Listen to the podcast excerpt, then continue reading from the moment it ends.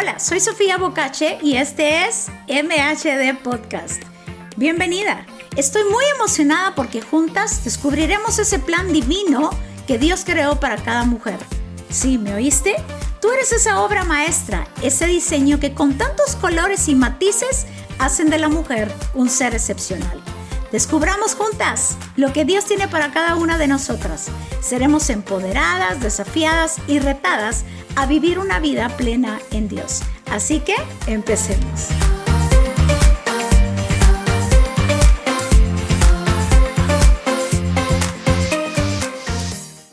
Hola, bienvenida a este podcast MHD donde estaremos hablando de la importancia de ser resistentes.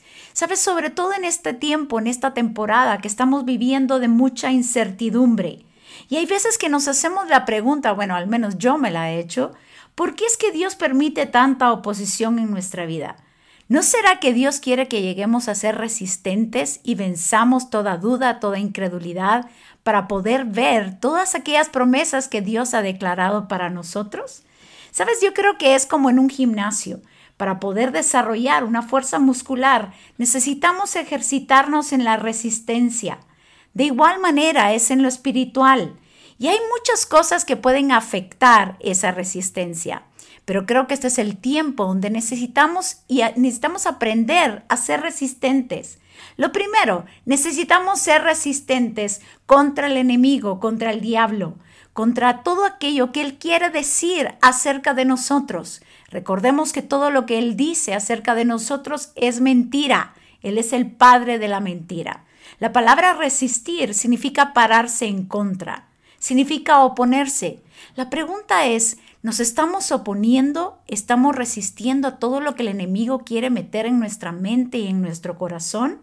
Si algo necesitamos es aprender a resistir hay un versículo muy interesante que se encuentra en Primera de Pedro 5:8 al 9 y hay algo que dice, resistan los ataques del diablo, confíen siempre en Dios y nunca duden de él. Si algo necesitamos es confianza para poder resistir todas esas voces que el diablo está emitiendo en contra de nuestra vida, necesitamos creerle a Dios y no dudar de todas las promesas y todo lo que Dios ha decretado en su palabra. Hay veces que no podemos resistir. ¿Te ha, te ha sucedido? En mi vida me ha sucedido muchas veces.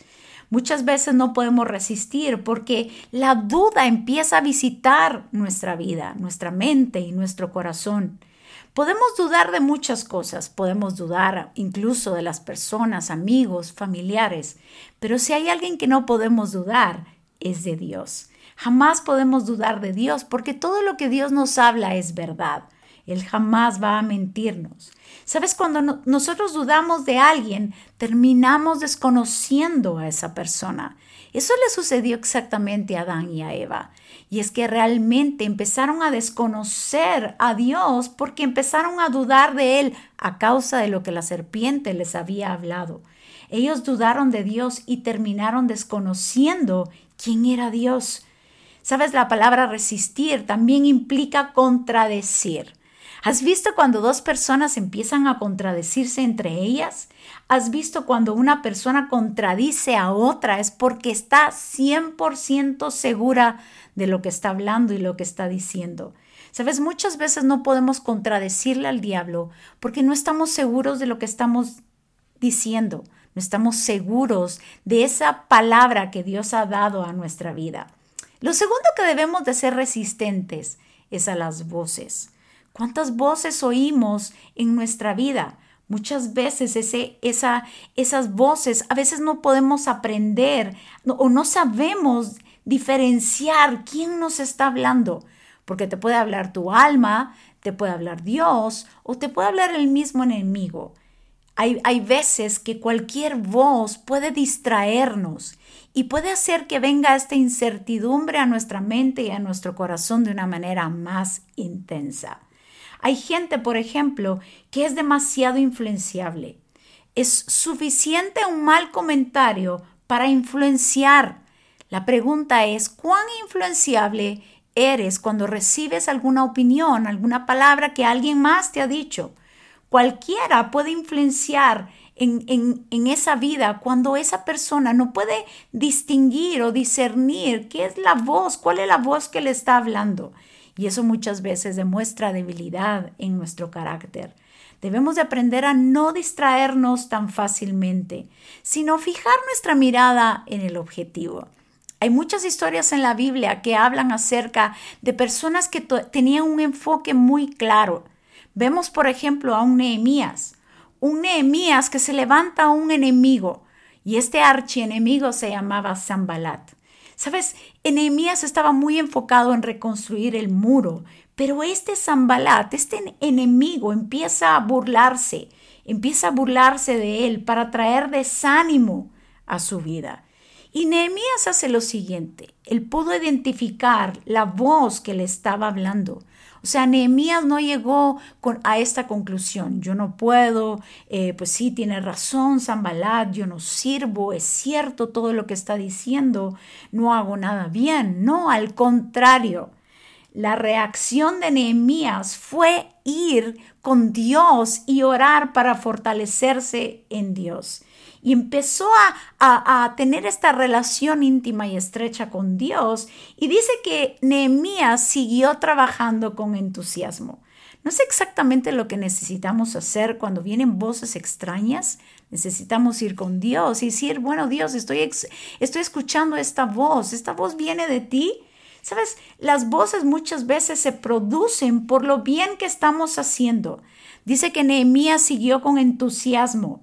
Sabes, las voces muchas veces es para quitar el ánimo, el entusiasmo que tenemos e, en algo que estamos haciendo. Cuando tú oigas oposición, es señal que vas por buen camino. Cuando alguien te está persiguiendo, es porque vas delante, es porque estás adelante. Sabes, cuando nosotros no sabemos resistir a las voces, es porque la voz externa está siendo más fuerte que la voz interna. La voz externa tenemos que callarla y dejar que esa voz interna sea más fuerte, dejar que sea la voz del Espíritu Santo dentro de nosotros, que nos hable con mayor volumen, por así decirlo. Hay otro ciego de verdad que, que me impresiona y se llamaba Bartimeo. Sabes, este ciego quería un milagro y, y, escucha a Jesús que andaba por ahí y dice que la gente le reprendían para callarle, pero Bartimeo siguió eh, gritando hasta con más fuerza.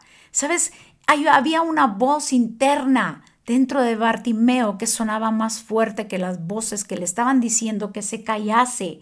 Por eso es tan importante que identifiquemos qué voz es la que nos está hablando. También tenemos el ejemplo de un Goliat. ¿Sabes? Un Goliat que habló durante 40 días por la mañana y por la tarde. Dice que el pueblo escuchaba lo que Goliat decía y cada vez este pueblo se hacía más y más débil. Pero David, la única diferencia es que David escuchó a Dios. ¿Sabes? Y entonces David le responde a Goliat, le dice, ¿quién se cree que es este para desafiar al ejército del Dios viviente? Sabes, el pueblo se veía solo, pero David vio a Dios. David tenía una perspectiva diferente y pudo discernir las diferentes voces. La otra voz que necesitamos, eh, pues ser resistentes, debemos de ser resistentes a la crítica, a la crítica. Todo lo que es expuesto, escucha bien, va a ser criticado. Sabes, todo lo malo se exhibe solo, pero lo bueno lo exhibe Dios. Por eso es que tenemos que ser resistentes a toda crítica. Hay un poeta francés que dijo, la crítica es la fuerza del impotente. Y es que cuando una persona se siente impotente al querer destruir a otra y no sabe cómo, lo que hace es utilizar la crítica. La, la, crítica es la misma voz externa, solo que con más volumen para que otros oigan. Eso es la crítica. Y eso sucede cuando estamos haciendo bien las cosas. Cuando estamos haciendo bien las cosas, cuando estamos caminando con un paso firme, cuando estamos cumpliendo el propósito de Dios en nuestra vida, es cuando empiezan las críticas. Y es para que dejemos de hacer lo que estamos haciendo. Así que es cuando más debemos de permanecer y seguir adelante. Así que no escuches a esas voces, solo sigue adelante y cree que Dios está contigo. La crítica muchas veces lo que produce es duda en las personas, produce duda en nuestro corazón y ¿quién de nosotros no ha sido criticado? Todos en algún momento pasamos por ahí, empezamos a recibir esta voz de crítica. ¿Sabes? Al mismo Jesús lo criticaron. Lo criticaron por todo lo que él hacía. Sabes, incluso Jesús no hizo muchos milagros en Nazaret, porque en Nazaret fue el lugar donde más criticado fue. Era cuando decía, pero ¿no es este el hijo del carpintero? ¿No será, no será que realmente la falta de fe de ellos vino por tanta crítica? Si algo necesitamos es eh, resistir a la crítica, pero también no debemos de criticar. Yo sé que a veces eso cuesta, pero necesitamos renunciar a toda crítica. No dejemos de llevarnos por la crítica, ni tampoco imitamos crítica, porque no conocemos la condición de la persona, no conocemos la vida de la persona. Solo estamos viendo tan solo una pieza del gran rompecabezas. Necesitamos renunciar a toda crítica. ¿Sabes? Jesús dijo, por sus frutos los conoceréis. Así que es por el fruto de la gente. Sabes, no veas tanto más lo que la gente dice, sino lo que la gente es, lo que la gente hace en lo secreto, en lo privado, en su casa, con su familia. En eso tenemos que basarnos. Y lo último, tenemos que ser resistentes cuando pasa el tiempo. Wow, es, es impresionante cuando nos toca esperar tanto. ¿Has esperado por algo que, por alguna respuesta quizá de parte de Dios? Lo que más cuesta, le cuesta al ser humano es esperar. La espera es un esfuerzo sostenido. Si algo debemos de ser resistentes para que esa incertidumbre no visite nuestra vida y nuestro corazón, es ser resistentes al tiempo, no importando cuánto nos toque esperar. Vamos a seguir creyendo hasta no ver lo que realmente hemos creído y estamos esperando. Sabes, el problema es que muchas veces nosotros queremos definir el tiempo. ¿Quién nos dijo a nosotros que nosotros somos los árbitros? Que nosotros tenemos el silbato. Sabes, cuando en un partido de fútbol es el árbitro el que emite el silbato final, pues de igual manera es Dios quien tiene ese silbato, quien emite ese silbato final. Así que si Él no ha hecho ese silbato final, no te preocupes, aún no se ha acabado el tiempo. Hay una historia también de Josué. Josué, sabes, antes de realizar todas estas conquistas, dice que eh, Josué llega hasta, la, hasta orillas del río Jordán. Yo quiero que te imagines esta escena durante tres días. Dice que acamparon. Llegaron donde el río, cuando el río estaba en lo más crecido, donde había un río, eh, una corriente rápida, y ahí esperaron tres días. Muchas veces Dios nos permite o Dios eh, eh, deja que nosotros estemos esperando, porque la espera muchas veces nos desespera no nos gusta porque el tiempo de la espera nos hace perder el control. Hasta que llegamos a un momento que decimos, bueno, lo que tú quieras, Dios, y no rendimos. Es que a veces, muchas veces tenemos nuestra propia agenda, queremos tener nuestros propios tiempos, pero realmente Dios es el único que tiene el control y el tiempo de nuestra vida. Entonces Josué hace, lo siguiente, hace la siguiente declaración. En Josué 3.5 dice, Josué le dijo al pueblo, purifíquense porque mañana el Señor hará un gran milagro entre ustedes. Así que no te preocupes por lo que has vivido, no te preocupes aún por las voces que puedas estar escuchando, por la incertidumbre que pueda estar pasando en tu mente y en tu corazón. Necesitamos aprender a ser resistentes, resistentes al diablo, resistentes a las voces, resistentes a la crítica, resistentes al pasar del tiempo. Y es que en esa resistencia nos vamos a volver más fuerte. Viene un mayor nivel de madurez, viene un mayor nivel de sabiduría y necesitamos ser resistentes y vencer toda incertidumbre y toda falta de fe.